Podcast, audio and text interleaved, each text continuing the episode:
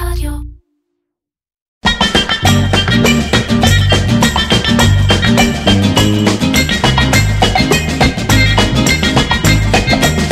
עיר קצ'ר, קריאיטיב פודקאסט, עם מירן פחמן.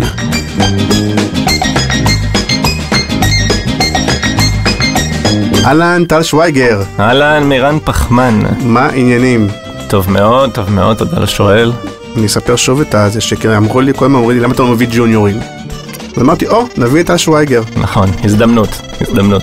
לא באמת אה, ג'וניור, אבל אה, אצלי בראש, בגלל שנפגשנו ככה בתחילת הקריירה שלך, נכון? נכון, ואני כבר אז הייתי מדושן, בוא נקרא לזה. כן, כן, כן. כבר כאילו כזה, זה מאלה- כן. מאלה שמסתכלים ואומרים, טוב, כאילו לא נעים כבר. כן, עוד כמה שנים הוא בחוץ כזה. כן, זה גם עכשיו לא הכי ברור, אה, ואז נפגשנו ואתה היית הכוכב העולה שדוחק את רגלי הזקנים. אוקיי, אוקיי. אה, ומה, ומה, איך נגדיר אותך היום? מה יהיה. הטייטל בזה? כי אני הזמנתי אותך, האמת, חשבתי שאנחנו נדבר על אה, באמת על קריאיטיב לדיגיטל ועולם הפרילנס, ואז אמרת לי, אבל אני בכלל כבר, נכון. זה לא מה שאני עושה. נכון, נכון. אז תן רק טייטל, וואי, אני אתן לך טייטל שתופתע. נו, הטייטל זה דה שוויגר, אסטרטגיה ומיתוג. יפה. זה הטייטל. בעלים של דה שוויגר, אסטרטגיה ומיתוג. לגמרי. אוקיי, אה, אבל אה, באמת אה, אה, אחת החוזקות שלך באמת זה הרבה הרבה ב- ב- בעולם הדיגיטל נכון. והקריאיטיב דיגיטל. אה, והבנת שלהתפרנס אפשר ממיתוג אז אמרת בוא נוסיף מיתוג. כן, יותר קל פשוט, זה עבודה יותר קלה. כן, כי גם הארטים עושים, כן. אה, הבנתי. אבל אנחנו נתחיל גם הפעם אה, את הפרק אה, בשיתוף, בפינה שלנו 60 שניות פוקוס, בשיתוף פוקוס מוצר הוידאו של Outbrain, וחשבתי לשאול אותך, אתה ידוע כאחד, רק נדבר על זה, שרואה הרבה דברים מהעולם, ומאוד חשוף, ומאוד מתעניין, וזה וזה וזה, ו... וסיפרת לי גם שאתה היית באיזה סדנה, נכון? נכון. אה, מעניינת, אז ככה תספר לי ב-60 שניות איזה סיפור על איזה סדנה מגניבה שהיית בה, או לא מגניבה. אוקיי, אוקיי, ב-60 שניות, 60 שניות. Uh, התקופה, התקופה של מקאן, uh, אני חושב שזו התקופה שעמי אלוש היה המנהל קריאייטיב, קרא לי לחדר שלו, אמר, שמע, מקאן עושים סדנה בינלאומית ברומא, באיטליה, משהו מגניב, שולחים אותך, עוד כמה חבר'ה מהמשרד, uh, שולחים אתכם לסדנה של שבוע. מה יש שם? אין לי מושג מה יש שם, אבל שולחים אתכם, זה בטוח מגניב. אוקיי, אמרתי, יותר טוב מזה אין, על חשבון המשרד תיסע לחו"ל, זה... לא יצא לי, לא הייתי מאלה שנוסעים לרומניה לצילומים, אז הייתי מבסוט. סבבה, נוסעים ארבעה חבר'ה לרומא, נוחתים בשדה תעופה, אוספים אותנו משם, בוא נגיד, ברומא לא היינו. בוא נגיד, זה כמו שאומרים לך סדנה בתל אביב, ייקחו אותך לגן יבנה. בוא נקרא טוב. אוקיי, 40 דקות, 50 דקות מרומא שמו אותנו במקום שאין בו כלום, כלום, כלום, כלום, חוץ ממתחם שיכול להכיל 30 איש, 40 אנשי קריאייטיב, משהו כזה, של מקאן אירופה. אנחנו מגיעים, עושים לנו את היכרות, ומה הלו"ז לשבוע? הלו"ז הוא פחות או יותר ככה, יש לכם שתי הרצאות במהלך השבוע, וחוץ מזה חמישה ימים אתם עובדים על בריף של מאסטר קארד. בעצם הביאו אותנו 30 איש לעבוד. לעבוד, מכרז בחינם. אה, אמרתי מאסטר, התכוונתי חברת אשראי כלשהי. כן, אמ, והשעות עבודה הם מ-8 בבוקר מגיעים, 12 בלילה יוצאים אה, חזרה ביי. למלון, אבל לא לדאוג כי אפשר להמשיך במלון, והיו כאלה שהמשיכו באמת עד 2-3. 60 שניות יש לי, אני אעשה את זה מהיר, כל השבוע עבדנו על זה באמת כמו חמורים, חמורים, חמורים. ביום האחרון עושים את הפרזנטציה, הצוות, אנחנו, כל מי שהיה בו אה, צו, מישהו מהצוות הישראלי נתן בראש, פרזנטציות מדהימות אחת אחרי השנייה, כולם בטירוף. זה צוותים מעורבבים כאילו כן, עשו? כן, ש- מכל העולם ומכל, היה שם ניהול לקוח והיה שם אסטרטגיה והיה שם מדיה והכל. הצגנו דברים מדהימים, היה שם את אודי אביטל, שאתה יכול לתייג אותו אחרי זה, אורי כן. אלדר, נופר כובש, הכל היה עבודות מדהימות, והיה צוות אחד שהציג משהו, ואף אחד לא הבין, כולם הסתכלו אחד על שני, לא היה שם כלום, היה שם פרינט ממוצע וכלום. וכדי לסגור את הסדנה הזאת כמו שצריך, הלקוחה שהיא הייתה בעצם השופטת עלתה, אמרה אהבתי מאוד את הכל, בסופו של דבר אני צריכה משהו לעלות איתו מחר, אז אני אקח את הפרינט. ואז חזרנו הביתה, זה היה, זה היה מיקרוקוסמוס. אפשר לספר את הפרסום. הסיפור שלנו באמת זה סיפור של בכלל שעולנו הפרסום הוא אנשי קריאיטיב כן. במיקרוקוסמוס. זה, כן. זה מיקרוקוסמוס ממש, אבל בזמנו ממש הרגשנו שבעלות הברית צריכות לבוא לשחרר אותנו, זה היה סוג של הביטוי שלנו. חזרנו לארץ כמו, אה, כמו גיבורים, כאילו מקו האש. כמו אלה שחזרו משבי ממצרים. ממש, כאלה. ממש, ועד היום זה אנשים שכאילו, שלושת אלה שבאו איתי הם אנשים בלתי נסבלים, ואז סתם, הם אנשים סבבה, ועד היום אנחנו ממש קשר דם קבוצת כזה. תמיכה. כן, אנחנו קשר דם רק ממה שקרה שם, זה החוויה. אה, מגניב, אז אה, אה, תודה. היום אני אספר משהו קצת אחר על Outbrain, כי אני כל שבוע מספר על פוקוס של Outbrain, מוצר וידאו, השלמת צפייה, פי שתיים וחצי מהחלופות האחרות. היום אני רוצה לספר לכם שב-14 לנובמבר, בשמונה וחצי בבוקר, Outbrain חוגגים את ההצלחה של, אה, של פוקוס. אה, עם אה, אירוע ממש ממש מגניב שיהיה בבית השמחות ונחש מי יהיה קינות ספיקר של האירוע. וואו, זה מישהו מחו"ל? זה מישהו מחו"ל. זה עד עכשיו, דרך אגב, זה פה זה תהיה חשיפה, נשלחו טיזרים לכל מיני אנשים. והתשובה היא היא. נס דיילי. שמעת עליו? אה, נאס דיילי, כן, כן, הוא, הוא לא בדיוק מחו"ל, הוא מחו"ל אבל הוא מישראל. נכון, כי אה, הוא בעצם אה, כן, הוא, ערבי. הוא הכי מחו"ל, אבל כן, הוא בחור הוא הוא ערבי. מכפר, אה, אה, נו, לא שעושים את הפיתות, לא? כאילו אחד הוא מהם, אחד-. מהכפרים, אבל לא בקטע גזעני. כן. אז, אז נס דיילי הולך, הוא הוא כמעט לא בארץ והוא יגיע לארץ ואתה רוצה להגיד כמה מילים? אה, אני מכיר את הבחור שהוא עשה קונספט שאני מאוד אוהב, כי זה מאוד מתחבר למה שאני עושה בדברים שראיתי בכאן, פשוט עושה תוכן שנורא קל לצרוך פעם ביום, דקה, איפשהו מהעולם, מסרים מאוד חזקים, ויש לו מיליוני צפיות לכל וידאו, או משהו כזה. נכון, והוא רואה עולם והוא בעצם סוג של אה, מומחה ב storytelling ובין היתר הוא יהיה בכנס של Outbrain ו... אה, א', אם אתם כנראה אנשים חשובים בתעשייה, אז יש מצב שקיבלתם הזמנה לכנס, אה, אבל גם אם לא, אה, אנחנו מחלקים אה, תשעה כרטיסים, כי אחד חילקנו בפעילות עכשיו, חילקתי לדניאל לוי- דניאל לפינסקי, אז נשארו תשעה כרטיסים לכנס של Outbrain שאנחנו אה, נחלק, אה, ותיכנסו לקבוצת קריאיטיב פרסט, וכשיעלה הפרק אה, גם אה, תעלה שם הפעילות, איך אפשר לזכות- לזכות בכרטיסים לכנס, יהיה מאוד מאוד מגניב, ותודה ל-Outbrain. אה, ואנחנו בפרק 70 וחגיגי. Yeah.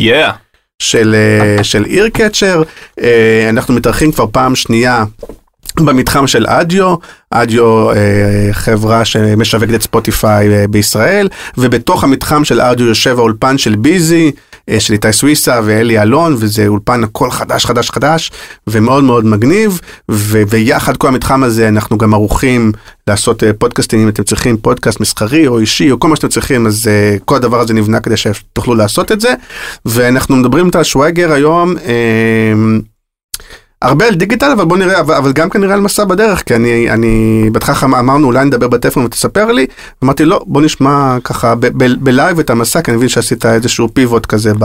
נכון, אני חושב שזה לא לגמרי פיבוט. אה. זה לא, זה לא מטור- מטורף, אני חושב שבאמת הארבע שנים האחרונות שלי, אתה לא, לא פחות מכיר, ונראה לי הרוב האנשים פחות מכירים, אז יהיה ארבע לך כמה? הפתעות, משהו כזה. מאז שהיינו ביחד ביהושע בתקופת הפרילנס, אז היו כל כן, מיני כי, כי אני, תזוזות. ב, אני בתפיסה שלי גם הרבה פעמים אתה ממותג ככה, שכשצריכים קריאיטיב דיגיטל, רעיונות חזקים לדיגיטל, אז הרבה פעמים מביאים את כ- כ- ככוח העזר שיעזור לנו לפצח את זה, והיית מין טאלנט כזה שעובר בין המשרדים ומפצח מהלכי דיגיטל. כן, כן, משהו כזה. שזה נגמר לפני ארבע שנים אתה אומר? זה עדיין קורה, כן. ועדיין... זה מה רע דרך אגב נשמע מגניב. אה, מה רע זה כבר זה כבר לפתוח פה את כל הנושא הזה אבל בקצרה מה שרע זה שזה יותר מדי נקודתי וטקטי ואותי מעניין יותר מהלכים ארוכי טווח זה זה פחות או יותר וכמובן השחיקה הרגילה שכל איש קריאיטיב חווה.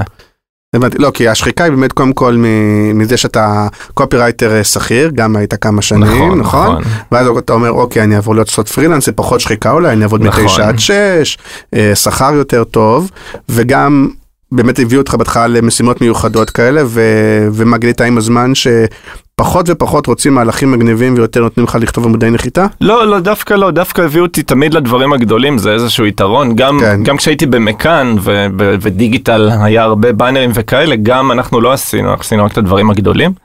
אמ, אבל פשוט אמ, רציתי, אתה יודע, אתה צריך לפתח את הקריירה מתישהו, והרגשתי שאני צריך להתחיל לזוז קצת הצידה ולהרחיב את, ה- את התחומים שאני תורם בהם. אמ, וזהו, הכל ביחד התחבר לכל התהליך שאני עובר. אני עדיין עושה מדי פעם קריאיטיב דיגיטל, אבל אני מצמצם את האחוזים של זה ומגדיל את האחוזים של האסטרטגיה וכל שזה העולמות האלה. עבודה מול לקוחות אה, שלך בעצם? בעיקר, בעיקר. כן, הם לא שלי, אני עובד עליהם תמיד בשיתוף עם עוד אנשים, בדרך כלל אני כאילו הזרוע האסטרטגית, אבל כחלק מהתהליך בסוף זה עם לקוחות שלי, כן. אוקיי, אז בוא נדבר כן עדיין קצת על, ה... על עולם הדיגיטל והקריאיטיב, ואחר כך נעבור קדימה, ל... נתחיל אה, מההתחלה.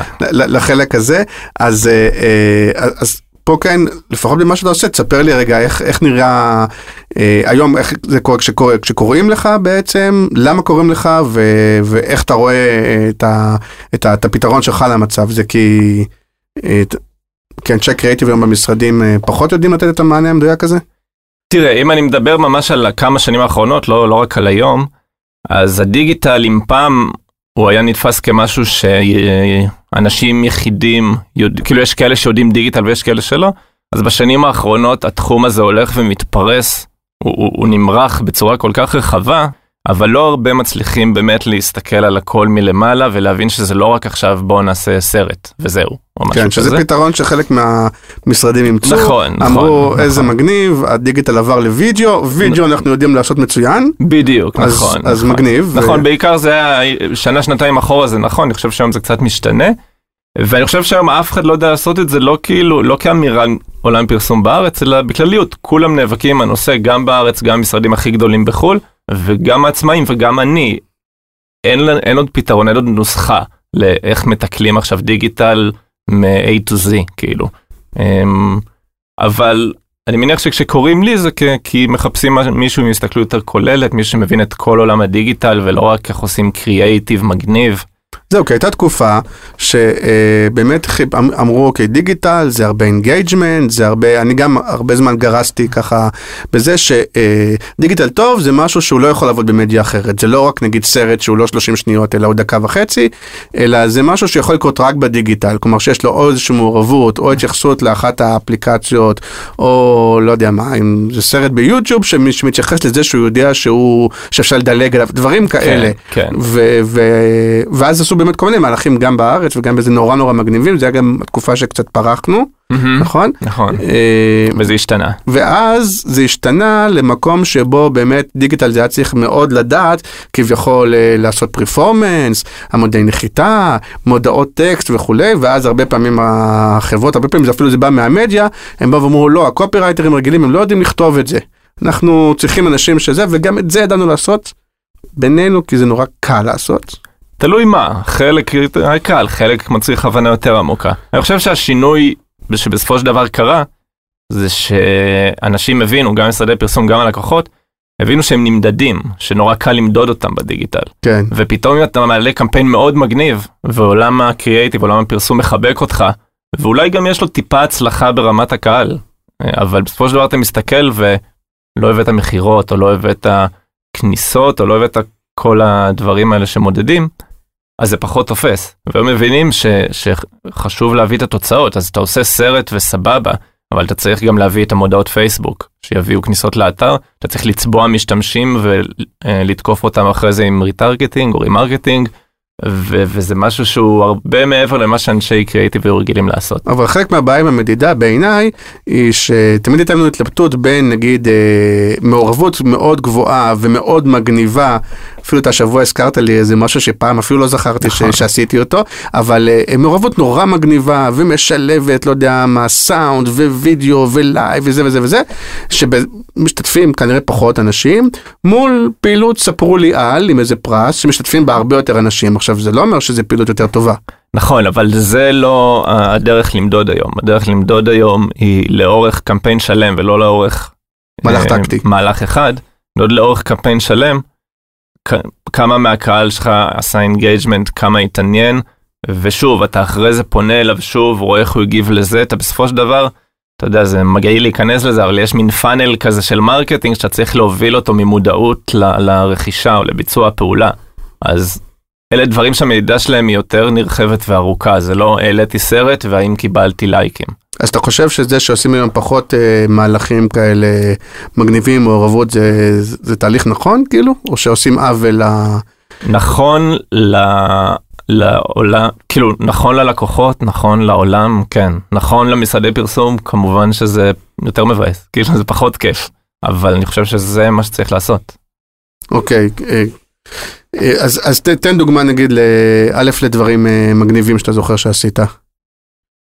יש לך משהו בראש? אמ, הדברים הידועים, ה... כן, תראה, אני יכול ללכת אחורה שוב, זה כאילו, כן, אני, כן, אני זה, מסתכל זה על, לעוף על, לעצמך. על התקופה שלי במכאן, כן. כן, שתמיד, ה, כאילו תמיד מה כל שאני, כך הרבה שנים לא למדת להגיד מכן. אני שונא את אלה שאומרים מקן, סליחה לכל מי שאומר מקן, אני שונא את זה. אבל קוראים להם מקן, מה כן, לעשות? אבל אני לא גר בארצות הברית ולא בשוודיה, אני גר בישראל. אני גר כאן. כן, אז- כן. אז בשבילי זה מקאן. אה, כאילו אני תמיד מה שחיפשתי זה להביא את הערך ואת האימפקט, כאילו מה, שבאמת נותן ערך ולא סתם היי מגניב ונעבור הלאה. לך כאילו- לצרכן, אתה מתכוון. כן, אז, כן. אז, אז ה, כאילו הקמפיין המוכר זה אמנם לעמותה ולא ללקוח, אבל הקמפיין המוכר שעשינו זה היה ערוץ באותו זמנו לעמותה של תרומות לקשישים, שלקחנו, אה, כאילו יש את הבעיה הזאת שצעירים לא מתחברים למטרה כזאת, ובכלליות פחות תורמים מקהלים אחרים, רצינו לפנות אליהם. והגענו לתובנה שלקשישים עצמם יש מלא בגדי וינטג' שצעירים מתים לקנות ואין להם איפה להשיג, מצד כן. שני הזקנים כבר לא ממש צריכים אותם. אז יצרנו ממש מותג אופנה וינטג' אמיתי עם דוגמנים, היה שם, אה, לא זוכר את השמות שלהם, מדהים משהו, בלונדינית. רגע, זה זה היה לשורשים? זה היה לשורשים. כן. כן, וממש עשינו חנות e-commerce של אופנה, זה היה לפני יחסית הרבה זמן, כשלא e-commerce היה משהו פשוט וקיים לכולם, עשינו e-commerce עם הסליקה, עם הדוגמנים, עם הכל, ומכרנו שם פריטים כמה מאות, וזה היה תוך שלושה ימים סולד אאוט. עדי גולדברג? לא, לא, עדי... דוגמנית, עדי נוימן. נוימן. דוגמנית אתה מדבר, כן, כן. כן, הדוגמנית. עדי גולדברג אוקיי. גם יכולה להיות, אבל עדי נוימן גם הייתה אפשר שם. לתייג אותה, אתה אומר. כן.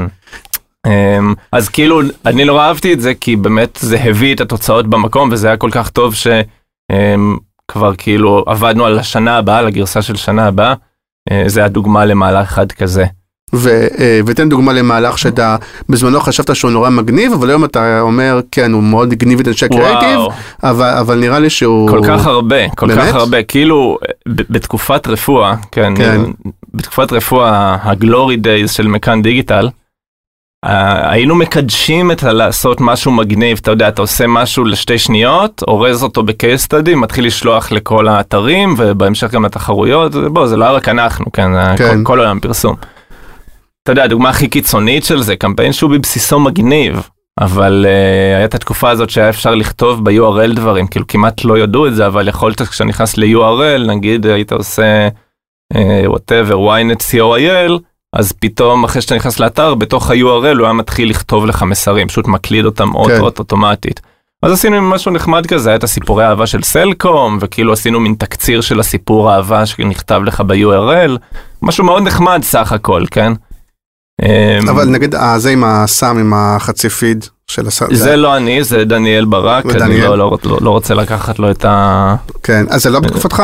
זה בתקופתי, כן, כן. זה לא, זה לא אני עשיתי, אני מניח שזה גם דוגמה טובה, כי אני פחות מכיר את התוצאות ואת האימפקט של הקמפיין, אבל כן, זה... אבל, אבל המחשבה הבסיסית היא שהיא כן אני קוראת היום, שמנסים ליצור משהו שהוא יותר גדול מסרט או ממודעה, רוצים שמשהו הזה כן ייצר סוג של באז, או סוג של משהו שאנשים מדברים עליו, מעבירים אותו, אה, עושים עליו אייטם בתוכנית הבוקר, whatever, והדיגיטל מאפשר את הדברים האלה, לעשות את המשהו הזה קצת שונה. בבסיס זה עדיין נכון. כן ולא. בעצם אם אתה, אתה יכול להסתכל על זה כמו קרחון, מה שאתה כן. מדבר עליו זה החלק שמחוץ למים. כן, שזה מגניב, עושה באז ומביא אימפקט, זה תמיד מעולה, מה זה תמיד מעולה? זה, חש... זה הכרח. כן. כאילו. אבל מתחת למים יש כל כך הרבה דברים שאנחנו לא נחשפים אליהם, שהם מביאים את התוצאות. אחרי שראיתי את הבאז על whatever, אני יודע מה, הסרט של מילקי עם רועי כפרי, אז יש המון מודעות שאומרות נכון. לך בוא תקנה מילקי ב-10% הנחה, סתם אני אומר whatever.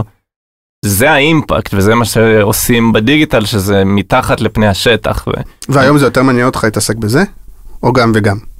כאילו לא בזה ספציפית, אבל הערך של זה הוא הרבה יותר ברור לי ממה אתה מדבר על זה. שהייתה תקופה שאמרת אנחנו מתעסקים בלמעלה של הקרחון, במגניב, ואתה אומר וכל המעבר זה כבר שמישהו יעשה, זה לא יהיה- מעניין. קורה מעצמו. זה, זה או אה, לא קורה, כן, תלוי כמה אחורה אתה מסתכל. היום זה כן קורה. היום זה קורה, כן, כן. אבל אתה יודע, אז יש לך סטודיו שעושה את זה. אבל היום, נכון. היום כמעט רק זה קורה.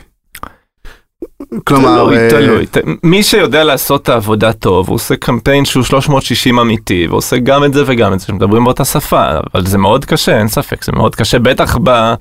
בטח בחיים של המשרדי פרסום, שאתה עובד על מלא לקוחות במקביל, צריך לתקתק הכל, זה יותר קשה.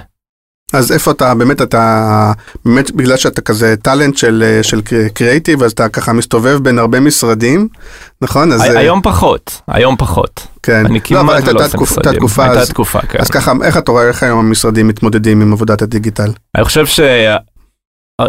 שכולם מנסים לעשות את הצעדים קדימה, חלק עושים את זה יותר טוב, חלק פחות. מן הסתם זה טבעי שלגדולים יהיה קצת יותר קל לעשות את זה, יש להם יותר משאבים ויכולים להביא מלא אנשים שמומחים בתחומים ספציפיים. הצעדים הקטנים קצת יותר קשה להם מן הסתם, אבל אתה יודע, אני גם עברתי במשרדים בזמן האחרון, יש לי מין הרצאה כזאת, משהו קטן, לא פנסי. וואלה? שהיא- כן. תקדם, יאללה. לא, אני יכול, אני הייתי ב- ב- ברוב המשרדים, בוא נגיד מהעשירייה, הייתי ברובם, אבל מי שעוד לא הזמין, כן, הרצאה על מה? מוזמן להזמין. זה בעצם הרצאה שקצת מדברת מה שאנחנו מדברים פה, על זה שכאילו הקריאיטיב טיפה השתנה בכלל, התפיסה של עולם הפרסום טיפה השתנתה, ו- ובעצם זה מדבר על מה התפקיד של משרד הפרסום בעידן המודרני, כאילו, או, או, או, או בגלגול שיש היום. וזה נעשה עם קייסים שהם לא דווקא עם פסטיבל קל, אלא דווקא עם פסטיבל אחר שהוא לא רק לפרסום, אלא בכלל לדברים דיגיטליים. וזה יותר תובנות שהגעת בעצמך, או דברים שאתה ככה קראת? בעצמי לחלוטין, שום דבר שם לא נו, אז נקרא. תרחיב, זה מעניין. אני אעשה אבל ספוילר, אז- ל... אני אעשה ספוילר להרצאה. אז תעשה את זה חכם. לא, תן את הכותרת. הכותרת היא שהתפקיד קצת צריך להשתנות והמשרדים צריכים להיות יותר פרואקטיביים, זה, זה ככה הכותרת. אוקיי, ו- והמבנה הזה של אנשים כמוך, שבעצם אה, טאלנטים שיוצאים לעצמאות או לפרילנס, זה גם דבר שאתה ראית אותו קורה, שאתה מבין כן, היום שבאמת כן. יש מגמה של אנשים הטובים נמצאים בחוץ? לחלוטין, לחלוטין. הרוב בחוץ. אני גם עשיתי גיחה חזרה פנימה ובאמת ראיתי שהרוב יצאו החוצה. אני מניח שהם פשוט ראו את הערך שלהם והבינו שיש להם כי זה עניין של כסף בחוץ. בסופו של דבר? לא רק כסף, כאילו כשאתה במשרד יש את כל הדברים שמחזיקים אותך מאחור, כשאתה בא לפרילנס אתה לא רואה את החלק הרע, אתה מביא, אתה מקבל בריף מגניב, אתה מביא רעיונות כן. מגניבים, אתה לא רואה את החלק שחוזרים אליך ואומרים, "אמ, הלקוח לא רצה ככה, ואולי בעצם פה אתה, אתה פחות רואה את זה, כי אם אתה בא למשרד אז זה ככה, אם יש לך לקוח זה כבר שונה, כי אתה עובד מולו שונה, אז כאילו פתאום אתה עושה רק את הדברים המגניבים. אתה הולך בשש הביתה, לא אכפת לך מה קורה, כן? אגב, אני כאילו פחות אוהב את החלק הזה, כאילו אני, לא משנה. כי לא- כי יש גם איזה צד שכן רוצה לדעת מה קרה עם זה אחר כך, נכון, רוצה נכון. לעזור למכור את זה. נכון, ובכלליות אני לא אוהב את אלה שכאילו באמת שש מפילים את העט והולכים שזה פוגע בהם בעיקר, כן. אבל, אמ, אבל כפרילנס זה- אתה פחות מעורב רגשית, בתכלס זה נורא קשה, ברמה רגשית נורא קשה להיות איש קריאיטיב בתכלס. כן, כי אתה נקשר. כן, אנשי הקריאיטיב מכירים את זה, זה נורא כואב לקבל סטירות כאילו, ו- ו- וכשמחזיקים אותך כאילו, שאתה לא, שאתה רוצה להתקדם מחזיקים אותך. וכפרילנס זה קורה עדיין, אבל אתה פחות מרגיש את זה. נכון, אבל מהסיבה הזאת אה, הרבה פעמים אנשי קריאיטיב כן מתקדמים לניהול, כי חלק מהעניין בניהול הוא גם העניין הזה שאתה הולך ומוכר. נכון, נכון, אה, ואז הם מגלים את הלקוחות ומבינים ש... לא יודע, כאילו, יש כאלה. שמוכרים יותר טוב, מוכרים פחות טוב, זה אה, בטוח. או דברים שרואים מכאן לא רואים משם, אבל אתה לא לא הלכת לכיוון הזה. הייתי, אני אף פעם לא רציתי להיות מנהל קריאיטיב, כי, כן. כי תמיד חששתי שזה 80% מנהל ו-20% קריאיטיב. כן, בסוף התקופה שלי במכאן הייתי קצת, כן, וגיליתי שזה די נכון, כאילו רוב העבודה שלי הייתה ניהול, פחות בקריאיטיב, ואכן לא נהניתי מזה בשום צורה, אני חושב שכאילו זה פשוט סט יכולות מאוד מאוד מאוד שונה מלהיות איש קריאיטיב, מאוד שונה. מישהו אמר לי פעם, לא זוכר מי זה היה, הוא לא זוכר מי זה היה, שכאילו איש קריאיטיב ממש טוב שהופך להיות מנהל קריאיטיב, זה לרוב משהו גרוע לעשות, כי אתה מאבד איש קריאיטיב טוב ואתה לא בהכרח תקבל את זה ממנו כמנהל. כן, שהם לא תמיד הופכים להיות מנהלים טובים. נכון. כן, אבל אפילו פה בפודקאסט דיברנו על זה כמה פעמים, שחלק מהבעיה היא שבאיזשהו גיל אתה לא יכול להתפרנס מ... או היום, היום כן יש, אה, בוא נגיד אנשי קריאיטיב שהם באמת יותר, כוכבים, והם מרוויחים כמו מנהלים ו- וכל זה, אבל לרוב זה די מסליל אותך לניהול, כי אתה מבין נכון. שמתישהו יש לך משפחה וזה, ו... התקרה נמוכה, כן. ואתה רוצה להרוויח יותר, זה אחד, ושתיים, לפחות בצד שלי, כן עניין אותי העניין אה, של אה, לקבל את הבריף מיד ראשונה ולא מיד רביעית, נכון, ממנהל נכון. קריאיטיב שלפעמים אתה מעריך יותר, מעריך פחות, אה, שתיים, למכור בתוך המשרד ולריב בתוך המשרד, ושלוש, למכור ללקוח נכון. ובסוף שזה יהיה מילה אחרונה שלך לצורך העניין באופליין ולא של איזה מנהל וכל הדברים האלה שבאמת זה הרבה יותר שלך. נכון, אבל פתאום אתה מגלה דברים, כי כשאתה איש קריאייטיב, אתה מציע למנהל קריאייטיב שלך רעיון מטורף, והוא כזה אומר לך, שמע, זה מגניב, אני לא יודע אם הלקוח יאכל את זה, זה, אתה אומר, איזה מניאק המנהל קריאייטיב הזה, זה, אין לו ביצים, אין לו זה. וכשאתה מנהל קריאייטיב ואתה מכיר את הלקוח ויודע איך הוא מתנהג, פתאום באים אליכם רעיון כזה, אתה באמת מבין שכאילו אין, יכול להיות בחלק מהמקרים, לא בכולם, כן. באמת אין טעם להציע את זה ללקוח, וכאילו, פתאום אתה רואה את הצד הזה. אמ, מצד אחד וגם כמו אתה אומר הצד העסקי שאתה מבין שבמקרה מסוים הלקוח רוצה ספציפית כרגע משהו שיעביר לו טלפונים נכון, וזה עליך, כאילו, זה עליך, אם זה ועם לא כל עובד. הכבוד יש רעיון נורא מגניב שאולי באמת יעשה לו לא יודע מה הד ציבורי אבל זה לא יביא טלפונים ו... נכון, ואז יש את ההתנגשות בין ה... אבל בכלל גם אולי מה שמקל ההתנגשות זה שבאמת. בעבר אז זאת אומרת תקופה ההיא גם היה מאוד חשוב אמיתי חשוב עולם הפרסים והפרסים נכון. העולמיים ו... עכשיו השאלה היא מה הביצה ומה התרנגולת כלומר האם הפסיק או פחות חשוב לנו עניין הפרסים ולכן פחות עושים מהלכים כאלה או שהפוך בגלל המצב שפחות עושים מהלכים כאלה אז אומרים טוב יאללה כבר לא חשוב הפרסים. לא, אני חושב שהראשון, אני חושב שכאילו פשוט, ככל שהמשרדים נהיו יותר בלחץ שהם צריכים פתאום לתמוך יותר בלקוחות וברמה הדיגיטלית וכאלה דברים, ולהביא תוצאות מדידות. ולהביא תוצאות מדידות, אז פתאום עשו פחות דברים שהם נטו בשביל ה... אתה כבר לא רואה גוסטים, כאילו, אתה כבר לא רואה, פעם גוסט זה היה הלחם והחמאה של אנשי קריאייטיב. כן, אבל, אבל, אבל זה. יוצא מדבריך כאילו רוב הדברים ש, שעשינו שהיו עושים עם גוסטים, לא, היו הרבה דברים נורא מגניבים, אפקטיביים. נכון, אבל אם אתה הולך לדברים שזכו בתחרויות, לדעתי אתה תמצא שם לפחות 50% גוסטים. בתחרויות, מה שזכה, מה שהביא פרסים. כן, אבל שוב, אבל המחשבה הבסיסית של איך עכשיו אני יוצר, אני בזמנו קראתי לזה, אה, מחפש רעיון שאפשר להגיד אותו במשפט והוא נגיד הוא כותרת בעמוד נכון, האחורי של ידיעות. נכון, עדיין עושים את זה, נכון. אז כאילו, או פחות, או שאומרים אוקיי, אז נגיד יעשו את זה כי בא רפאל עם רעלה, אבל פחות כאילו... נכון, אה, יעשו את זה בשביל התוצאות, לא יעשו את זה בשביל הפרסים. אבל עדיין עושים לא, את יש, זה. יש בסדר. לפעמים הלימה, כאילו. אומר. נכון, נכון. אבל יותר חשוב, לדעתי, יותר חשוב למשרדים היום יהיה להביא את הכותרת שתגרום למלא אנשים לצפות, מאשר את הכותרת שתביא פרס מהגולדן דראם. אוקיי, ואז בעצם אתה אומר שאתה הבנת שאתה, שבעצם יש היום פחות הזדמנויות לעשות את הדברים האלה, ואז אמרת, אוקיי, איך פה זה פוגש אותי? אמ, כן ולא, כאילו כל ההתגלגלות שלי לתחום הזה היא כוללת הרבה שלבים, הרבה דברים הובילו לזה והרבה מזה היה גם מקרי. לתחום של מה? של ה- עכשיו לתחום השינוי, ש- של המיתוג וזה? התחלה השינוי וגם להיות פרילנס, זה כן. כאילו- כאילו כל המסלול הוא נבנה בהרבה צירופי מקרים, כלומר בכלל לא תכננתי להיות עצמאי, אני כאילו בן אדם הפוך, כאילו חשבתי שאני בן אדם הפוך מעצמאי, שאני בחיים לא יכול לדאוג לי ללקוחות וכל מיני כאלה, זה כן. כאילו לא הרגיש אני. אבל יצא שכשעזבתי את מכאן אז אה, בדיוק אה, פרילנסרים אחרים, פרילנסרים, פרילנסריות אחרות האמת, עזבו ואז כאילו היה צריך פרילנס ובלי שהייתי צריך להתאמץ כבר אתה רוצה להגיד אורל ביטן, תגיד אורל אורל ביטן. ביטן וגם דנה בלום, דנה בלום כן. סרטורי, שתיהן בדיוק עזבו כשאני נהייתי פרילנס, כן, ואז פתאום נהיה לי יומיים שלושה בשבוע עבודה בלי שאני צריך להתאמץ בכלל, אז כן. כאילו אז נורא התגלגלתי לעולם הזה בלי שתכננתי.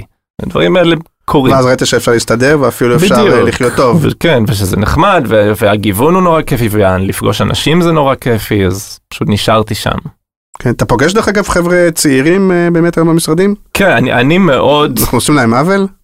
אה, אני לא, לא יודע אם עושים עוול. אני פחות מכיר, אבל מה, תספר אני, לי אני מאוד החדש. אוהב, בכלליות אני נור- מאוד אוהב כאילו ש, שנורא חבל לי שהדור החדש קצת אין לו את הניצוץ בעיניים. כאילו בשבילי אתה הדור. הצעיר במשרדים. כן, ברור לי, ברור כן. לי. אבל אני נורא, כאילו אני זוכר איך אני הייתי, כשסיימתי את תרצה, אני הייתי מוכן לעשות הכל בשביל למצוא עבודה, הכל. וכאילו הרגשה היא שהיום זה פחות, היום קופי שמסיים בית ספר לקופי רייטינג, אם הוא ממוצע, אני לא אומר אפילו טוב, אם הוא ממוצע, הוא בוחר, הוא מסתכל על משרדי פרסום, מצביע ובוחר. למה זה בעצם? כי המבחר הוא הרבה יותר קטן וכאילו ביקוש והיצע. והטובים לאן הולכים? גם הם, הם יכולים לבחור אבל כאילו אני אומר אפילו אם אתה לא הכי מדהים כן. הסיכוי שהמשרד הראשון שלך יהיה מכאן או באומן או גיטם או אדלר או, כן. או מה שתרצה לצורך העניין. הוא הרבה יותר גבוה אם אני הייתי רוצה ללכת למכאן או גיטם או אדלר זה היה באמת חלום וסיכוי של אחד לאלף בכלל שמישהו מהם יגיב לי. היום זה אין המבחר הוא קטן ואם מישהו טוב אז קופצים עליו.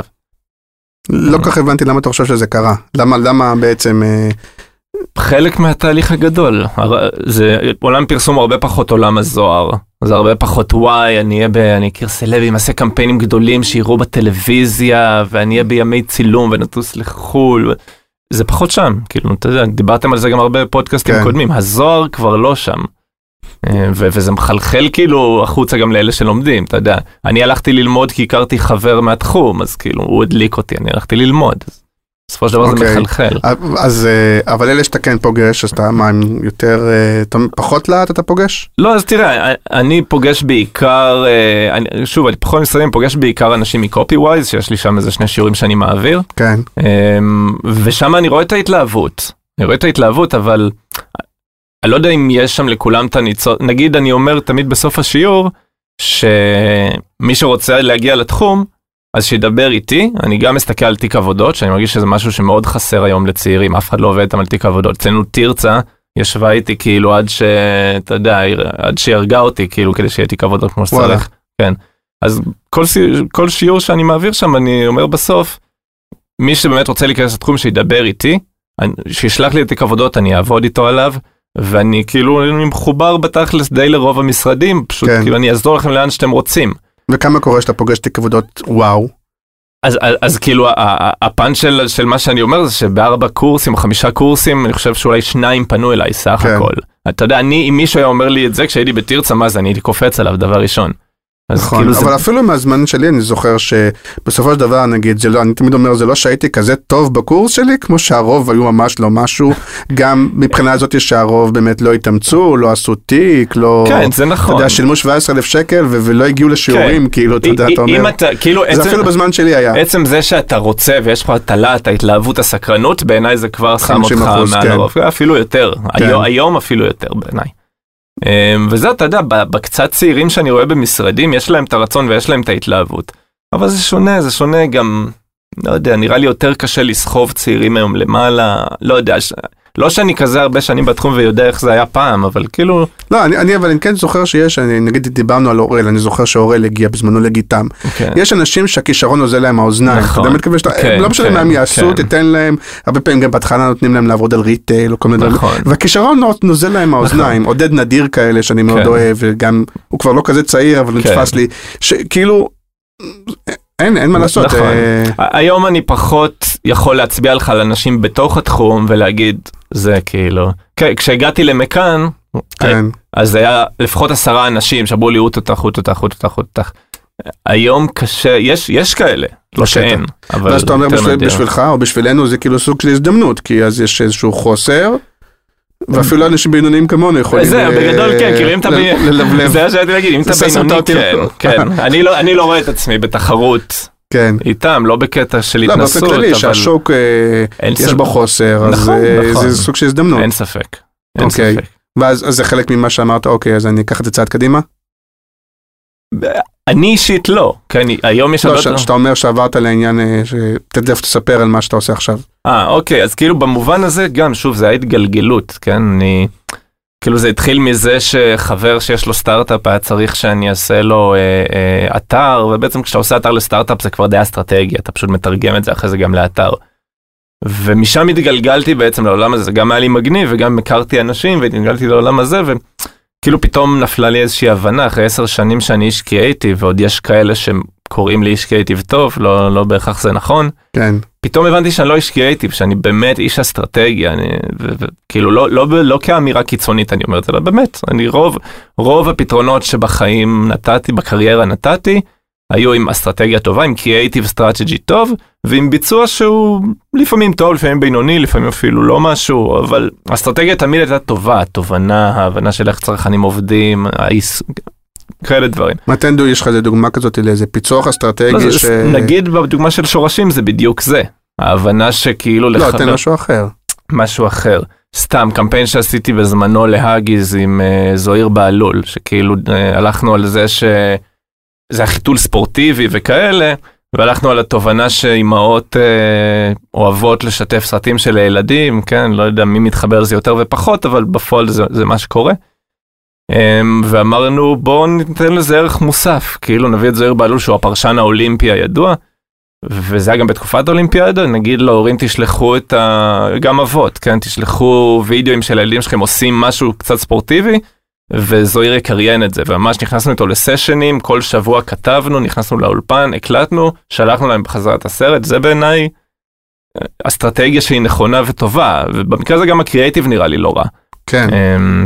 כלומר קריאטיב שבא מאיזה תובנה אסטרטגית. כן, כן, או הבנת צרכן, או הבנה של מה יעשה אימפקט בסופו של דבר. אל, אני תמיד מנסה, כאילו, מקבל בריף, אני תמיד מנסה לחשוב האם הבן אדם בצד השני יבצע את הפעולה שאני רוצה, זה, זה, זה די. כן, יש לך דוגמה, כאילו. ל- אני לא אספר עכשיו את כל הסיפור, ואני נגיד אוהב לספר, אה, אני קיבלתי פעם אה, אה, בריף לשכנע אנשים לעשות תוכנית המנהלות של מפעל הפיס. מהמם, וגם כמוך אתה אומר, טוב, בואו קודם כל נחשוב, למה, נכון, אתה מתחיל, אתה אומר, אוקיי, למה שמישהו יעשה נכון. תוכנית המנהלות, אתה באמת מנסה לחשוב, לא נכון, בציניות. נכון, נכון.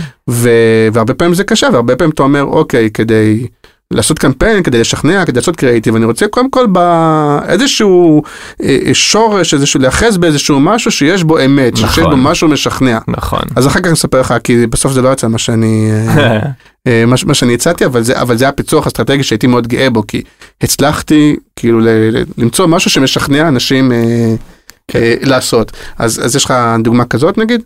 או נגיד בסטארט-אפ הזה, שאתה, נגיד סטארט-אפ, הרבה פעמים הם באמת לא כן, מבינים נכון. את האלף בית של לא מה אתם עושים, אלא מה אתם, איזה ערך אתם נותנים, כמה שזה נשמע נכון. כאילו בנאלי, אבל זה, זה, ממש לגמרי ככה. נכון, זה לגמרי כן, נכון. כן, בסטארט, שוב, זה, זה לא דוגמאות פרסומיות, אבל אני תמיד מנסה לחפש מה בן אדם ירצה לראות כדי לשכנע אותו. זה יכול להיות השוואה של איך השירות החדש הוא משדרג את מה שהיה פעם, כן, בווידאו פשוט של 20 שניות. זה בעיניי תוצר קריאיטיבי. כאילו. כן, זה- זה יכול להיות תוצר קריאיטיבי, אם, אם זה מה שאתה רוצה להגיד. אה, לא יודע, אם אני רוצה לגרום לו לקנות איזשהו מוצר, יש כל מיני טריקים בשביל זה, אני יכול, הרבה פעמים נותנים את אפשרות הבחירה, אתה יודע, וזה שוב טריק של עולם הסטארט-אפים. אתה מציע ארבע חבילות ברמות מחיר שונות, כן. והשני הוא ה popular, כאילו. כן. יש טריקים, כן, אז...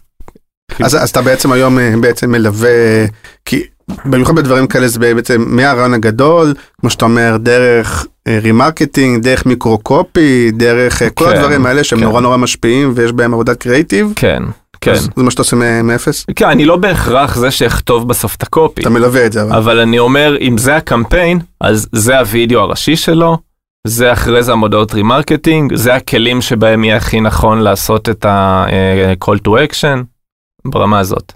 אוקיי, ואז אתה אומר שאתה מלווה, בעצם יש לך שותפים? שהם, אה, זה מאוד נגיד תלוי משרדי בפרויקט. מיתוג, או כן, זה מאוד? תלוי בפרויקט. אם, אם זה מיתוג, אז אה, אני בדרך כלל עובד עם מעצב או עם סטודיו או חברת מיתוג. אה, אם זה משרד פרסום, אז זה בדרך כלל עם עוד אנשים מהמשרד. אוקיי. אה, ותספר רגע קצת על אה, אנשים ש... שלא מרצים, שזה גם קצת מזוהה אוקיי, כן, איתך. כן, אוקיי, זה כן, הלכנו פה הצידה, נעבור נושא, אבל כן, כן. זה, לגמרי מרענן. זה ככה קצת מזוהה איתך, או לפחות אצלנו, נכון. כן, זה. בעצם מותג שאני מאוד התחברתי מהרגע הראשון, אני אספר עליו במשפט למי שלא מכיר. אמ, זה, הוקם על ידי עסק חברתי שנקרא זה זה, וזה בעצם אירוע שמעלה על הבמה אנשים שאין שום סיבה לכאורה שיעלו על הבמה וייתנו הרצאה, אבל בפועל אה, זה הכי מעניין בעולם, זה אנשים כמו פקחית חנייה, וזה יכול להיות שוטף גופות. שוטפת גופות, זה יכול להיות חוקר פרטי, זה יכול להיות כבדת שמיעה, והיה לנו נכה שמדבר על חיי מין, וזה דברים שחושפים אותך לאיזה צד אחר בעולם שאתה לא מכיר, אבל בעצם אתה כן יכול להזדהות איתו, זה כאילו כן. כן בא ליצור איזה שינוי. אבל זה מוצר שכאילו כבר קיבלת זה אותו. מוצר שקיבלתי, הוא היה קיים, הוא הוקם אה, זה זה. בעסק של זה זה, שאגב התחברתי אליהם דרך אה, הקמפיין שדיברתי עליו של שורשים. וואלה. כן, הם עשו כן. איזו מסיבה מאוד מגניבה שתמכה בזה. אמ, אני, אני הייתי מהראשונים שאהבו את האירוע הזה עוד לפני שהייתי קשור אליו, ואחרי משהו כמו שנתיים הם פנו אליי שאני אעשה את השיווק של האירוע באיזשהו קשר עקיף. ומאז די כאילו אימצתי את זה, כי זה פשוט, אני מאוד אוהב את המותג הזה ומאוד אה, אה, תומך בו. ובשנתיים האחרונות בערך ניסינו להרים אותו כמה שיותר ולדחוף. הוא באמת מגיע עכשיו לכל העולם, ו- ויש אירוע בירושלים, ב- אם אני לא טועה, ב-19 לנובמבר, אז אתם מוזמנים נכון, לבוא. וזה אירועים שממש בהאנגר, בשני סשנים. זה אירועים כמו- שהם נכון? הלכו והתפוצצו, האירוע הראשון היה 500 איש, האירוע האחרון, שזה לא הרבה שנים אחרי, הוא כבר היה 4,000 וסולד אאוט כמה ימים לפני האירוע, כלומר זה יכול להגיע ליותר, פלוס אירועי לוויין בכל העולם של עוד כמה אלפים. ועם תקציב אפסי, כמובן, אין שם תקציב. נכון, למרות שזוכר איזה סרטון ממש מגניב שהיה לזה בהתחלה. אבל לא זוכר מה היה שם. סרטונים יש, יש תקציב של כמה עשרות אלפים מהחסויות, אבל לא מעבר.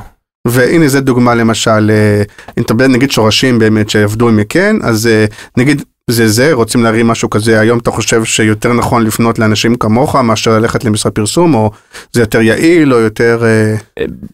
אה, בגדול, אתה יודע, זה כל אחד ומה שהוא מציע, כן, מן הסתם אין לי, כאילו יש לי יתרונות אולי נקודתיים על משרדי פרסום. לא מדבר עליך ספציפית, אני, אני, אני כאילו רוצה להיעזר בך כמי שהיה גם משחק במשרד פרסום, גם פרילנס וגם היום כ...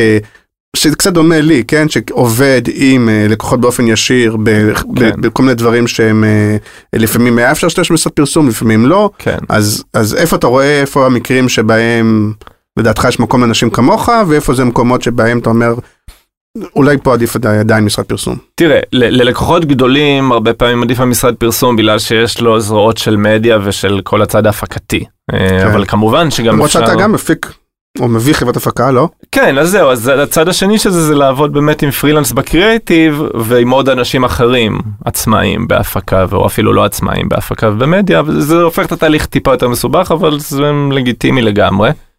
אמ, אני חושב שהיום אנחנו באים, אנחנו כלומר הפרילנסרים באים יותר בתפר של העסקים, מה שנקרא SMB, הקטנים בינוניים, שאין להם עכשיו תקציב לשים במשרד פרסום. והם יודעים שאפשר להביא אימפקט מאוד גדול בסכומים יותר נמוכים. כן. אז הם הולכים לעצמאים, לפרילנסרים, אה, ומשיגים מהם את השירותים האלה. אתה יודע, הקריאייטיב בסופו של דבר זה אותו בן אדם שהמשרד פרסום הוא עכשיו עצמאי, זה לא... קריאיטיב זה קריאיטיב. אבל קודם סיפרת וזה אולי יעניין באמת אנשים שככה גם מתלבטים לצאת לעצמאות פרילנס וכולי אז אתה אומר שאתה דווקא מאנשים שככה פחדו לצאת לפרילנס נכון. ועכשיו אתה בכלל בעוד יותר מדרגה שזה באמת יותר סוג של עצמאי אפילו כן. זה, אז אה, יש פה את החששות, אחד איך להביא את הלקוחות, שתיים לניהול לקוח, אני כן טוב בזה, אני לא טוב בזה, נכון, גבייה, נכון. אה, לפעמים, לא יודע אם כמוני אתה צריך לנהל, כן לנהל צוות שהוא צוות של פרילנסים, ואתה צריך לנהל חברת הפקה, ארט, אסטרטגיה, כל כן, הדבר הזה, אז איך עושים כן. את זה? תראה, אה, בסופו של דבר זה יותר קל ממה שנדמה, כאילו, כן. כאילו בצד הכלכלי אתה, כאילו אתה צריך את כל ההתנהלות מול לקוחות היא, היא לא פשוטה, כן? ובוא נגיד שאתה צריך... רגע בוא אה, נתחיל מאיך מביאים לקוחות, מאיפה פתאום, אוקיי, הבנתי שהיית פרילנס אה, אה, כזה מבוקש, אז באופן טבעי פנו אליך ותעשה יומיים בשבוע וזה, זה אני מבין, אבל כן. מאיפה עכשיו... אוקיי, אז טיפים לפרילנס. לקוחות שיודעים בכלל כן. לבוא אליך. אוקיי, אני אתן כמה טיפים, כי מראש, אתה יודע, אני חושב מה הערך של פודקאסט שאני מדבר על עצמי, אז אמרתי אני אבוא לפחות אולי יצאו כמה טיפים למאזינים. לגמרי, לגמרי, לגמרי. אז תראה. אם היית במשרד גדול, אז זה, זה הבסיס הכי טוב. אתה יודע, הייתי כן. במכאן חמש שנים, כשיצאתי לפרילנס, אז כבר היה מישהו שמכיר אותי בכל משרד בארץ, בערך כי כן. כל כך הרבה אנשים מתפזרים כל המשרדים. אז זה כבר יתרון, אז אם היית במשרד גדול, אז יותר קל לצאת לפרילנס מראש. כן. לא, אה, פרילנס במשרדים אני מבין, דווקא בעולם הלקוחות, איך יודעים בכלל לפנות אליך. אז כמעט הכל, ממש 90 אחוז, זה פה לאוזן. כן. זה, זה... מישהו שמכיר מישהו, אתה יודע, היום אנשים מחפשים הרבה פעמים אפילו בפייסבוק, כאילו מי מכיר קופי שיכול לעזור לי, לפעמים כן. זה לקוחות גדולים, לפעמים זה יותר קטנים, אבל בסופו של דבר זה הרבה פה לאוזן, והטיפ האמיתי הוא פשוט להתחבר לפרילנסרים אחרים, כי בסופו של דבר, פרילנס הרבה פעמים מקבל עבודה שהוא לא יכול לעשות, או כי אין לו זמן, או כי לא, לא יודע, לא מסתדר, לא בא לו, whatever, והוא מעביר אותה הלאה, הרבה כן, פעמים. בדיוק השבוע קראתי אורי לברון, שהוא מתהדר בכמה עבודות, ואני אומר, טוב, תזרוק קצת פירורים לחבר'ה. זה בדיוק זה, ואני כן. אכן נפגשתי עם אורי לברון לא מזמן, כן. בדיוק במטרה הזאת. אבל אורי, עוד לא שלחת לי מספיק. כן. אבל אה, זה הדרך הכי טובה, ככה אתה מתחיל. יש לנו גם קבוצה של פרילנסרים של קופי, שמדי פעם זורקים שם אה, uh, הצעות עבודה. Uh, ככה כן. מתחילים, אין מה לעשות, ואחרי זה אתה... גם הרבה פעמים, רגע, נחזק אותך, גם הרבה פעמים יכול להיות שעבודה הגיעה דווקא נגיד לארט, הארט צריך נכון, קופי. נכון, נכון, נכון. אה, אסטרטגים, פלנרים, פרילנסים, הרבה נעזרים בקופי רייטרים. נכון, נכון. אחר כך אנחנו לוקחים להם גם את העבודה של האסטרטגיה, אבל זה הם לא יודעים שהם פונים אלינו. זה הדרך, מתחילים כן. משם ואז נהיים האימפריה הזאת. נכון. אני יכול גם להגיד אה, שמאוד כדאי להיות נחמד לתקציבאים ותקציבאיות, כי הם, נכון. אחרי חמש שנים הם פתאום הלקוחות. וזה הטלפון, הטלפונים הראשונים שאתה נכון. מרים, זה החבר'ה שהיו איתך תקציבאים, ואז אם הם זוכרים אותך לטובה, פתאום הם נמצאים בכל מיני לקוחות נכון. ויכולים לעבוד איתך. אם היית מניאק, אולי נכון. פחות. ו- ובסופו של דבר, מי שעושה עבודה טובה, זה ממשיך הלאה, אבל, ואני לא מתכוון רק עבודה טובה מקצועית. אם הבן אדם, הלקוח שעבד איתך, קיבל חוויה חיובית, בהתנהלות, באורך רוח, בלוזים, כן. ב- בכל זה, זה ימשיך הלאה. ולא היו לך אבל גם תקופות באמצע פתאום של איזה חודש, חודשיים, שאתה אומר, וואי וואי, מה עשיתי? שאין עבודה כאילו? כן, אה, טפו טפו טפו, כן, לא, לא קרה. לא, כמו ש... כי בעולם מאוד ידוע שלפעמים יש תקופות, עוד פעם, נגיד בעולם המשרדים, שקצת סוגרים את הברז, ואז הרבה חגים, פרילנסים חגים. נלחצים, חוזרים חזרה, אה, או בכלל, בתקופת העצמאות לפעמים יש תקופות יותר טובות, פחות טובות. זה אז- נכון, זה יותר מלחיץ. כן. היה לי חודש, חודשיים, בעיקר חגים וכאלה שיש כן. לך פחות, אתה פשוט משתדל לחפות על זה בחודשים האחרים, אתה עובד קצת יותר. מבין שאתה לא מסתכל חודשית, אלא רבעונית נכון. או שנתית. בסופו של דבר, אם אתה עוסק מורשה ובאמת זה העבודה שלך, אז בסוף השנה יש לך דוח שנתי ואתה קולט שעשית איקס כסף בחודש, אז אתה מבין איפה אתה עומד. אז כן. כאילו, אז אתה יודע לאזן את זה. ואוקיי, זה דיברנו מביאים לקוחות, וכל העניין של הניהול לקוח, נגיד זה בטבעי, או כל הדברים שפעם היית מסתכל על ניהול לקוח ואומר, מה, איך הם לא מתווכחים איתו, איך כן. הם לא זה. אני מאמין שניהול לקוח זה מאוד מה שהבן, כאילו מה שאתה הפרילנס בתור בן אדם, כמו שאתה מתנהל עם אנשים שהם לא לקוחות, ככה אתה מתנהל עם לקוחות בסוף. כן, אני מתנהל עם לקוחות כאילו באופן ישיר, אני לא מנסה לעשות שום מצגות בשבילם, ואני גם לא מנסה, כאילו אני גם מבין שאם לקוח נעול על משהו, אני לא אנסה לשכנע אותו בכוח, כי זה ייצור איזשהו אפקט שלילי. אני באמת מנסה לתת ללקוחות החוויה הכי חיובית שתהיה מהצד שלהם, בלי להתפשר על התוצר. כאילו, אני חושב שאנחנו פה משלימים אחד את השני, כי אנחנו כאילו נמצאים די בסיטואציה דומה, נכון. אה, שהרבה פעמים חלק מהבעיה אולי במשרדי פרסום, הוא שהניהול לקוח הוא בעצם סוג של אה, אה, מתווך.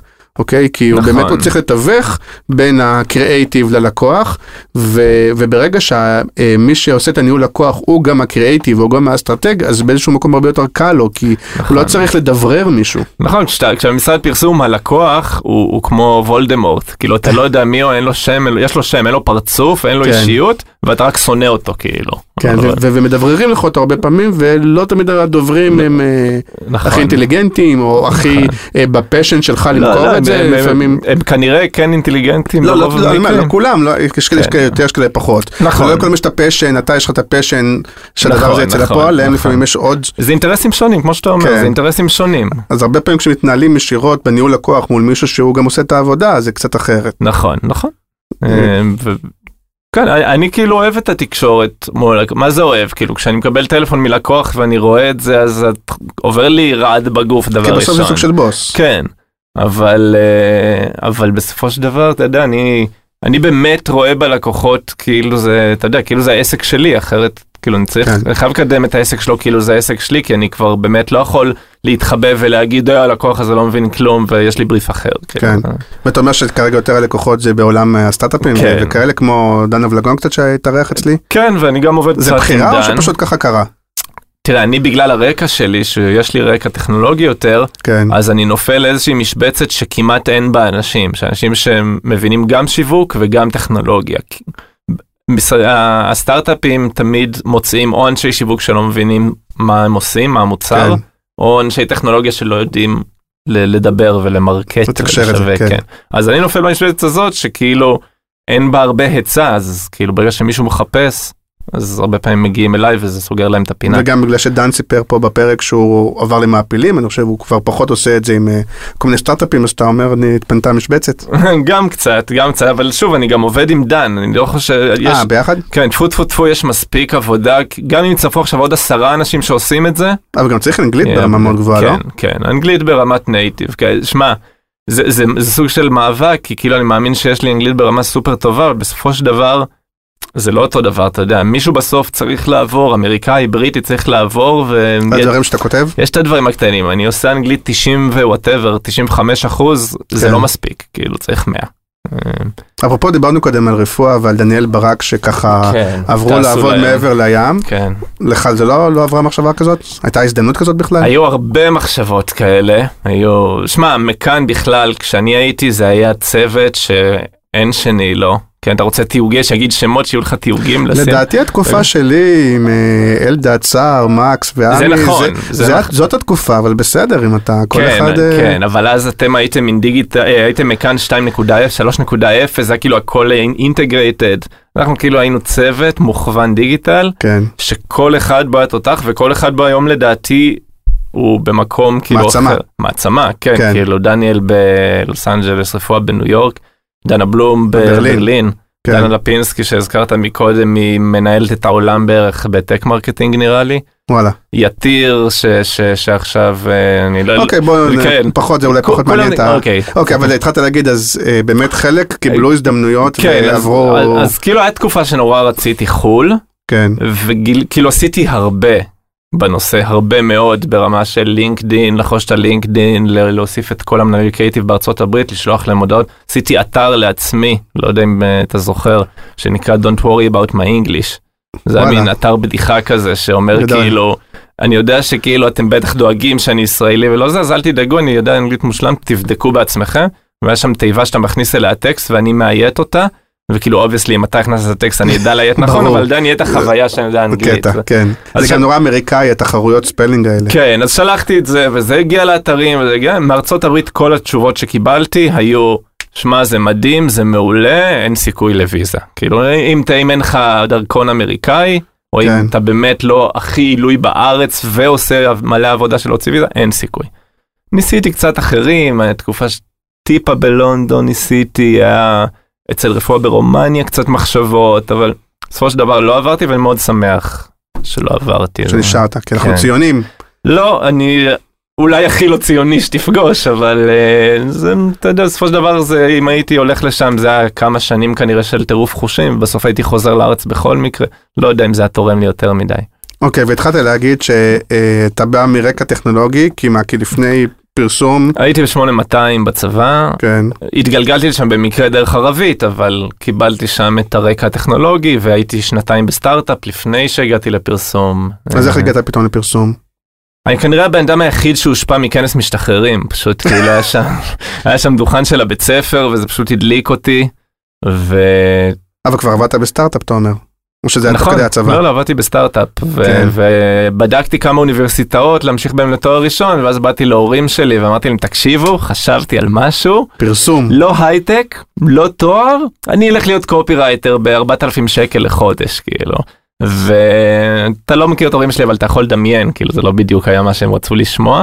כן. אה, אבל בכל זאת עשיתי את זה, ו- ובסופו של דבר זה עבד, כאילו לקח כמה שנים עד שזה נהיה משהו שאני יכול לחיות איתו, כאילו כלכלית, אבל... כן. אז למדת אצל תרצה, אז למדתי אצל תרצה, אבל כאילו עם תרצה שזה כן. עולם אחר. משמעותי, כן זה משמעותי, ו- ואצל תרצה אתה מקבל המון היית השראה. האחרונים שלה או שזה... יחסית, אני חושב כן. שהיא נפטרה איזה שנתיים אחרי, משהו אוקיי. כזה. הייתי בתרצה, היה מאוד נחמד.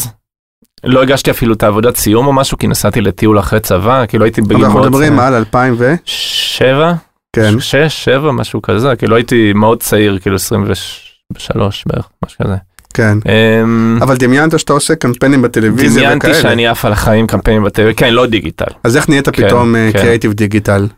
אמ, בעבודה הראשונה שהתגלגלתי אליה הייתה בכלל ב-BTL, כאילו עבדתי בליד, שאז הם כן. עשו בעיקר BTL, נתנו לי שם הזדמנות, הייתי כותב את המכתבים של הריון ולידה בקופת חולים כללית. גם אני התחלתי ב-BTL, דרך כן? אגב, כן. אז זה היה כאילו אה, מעניין.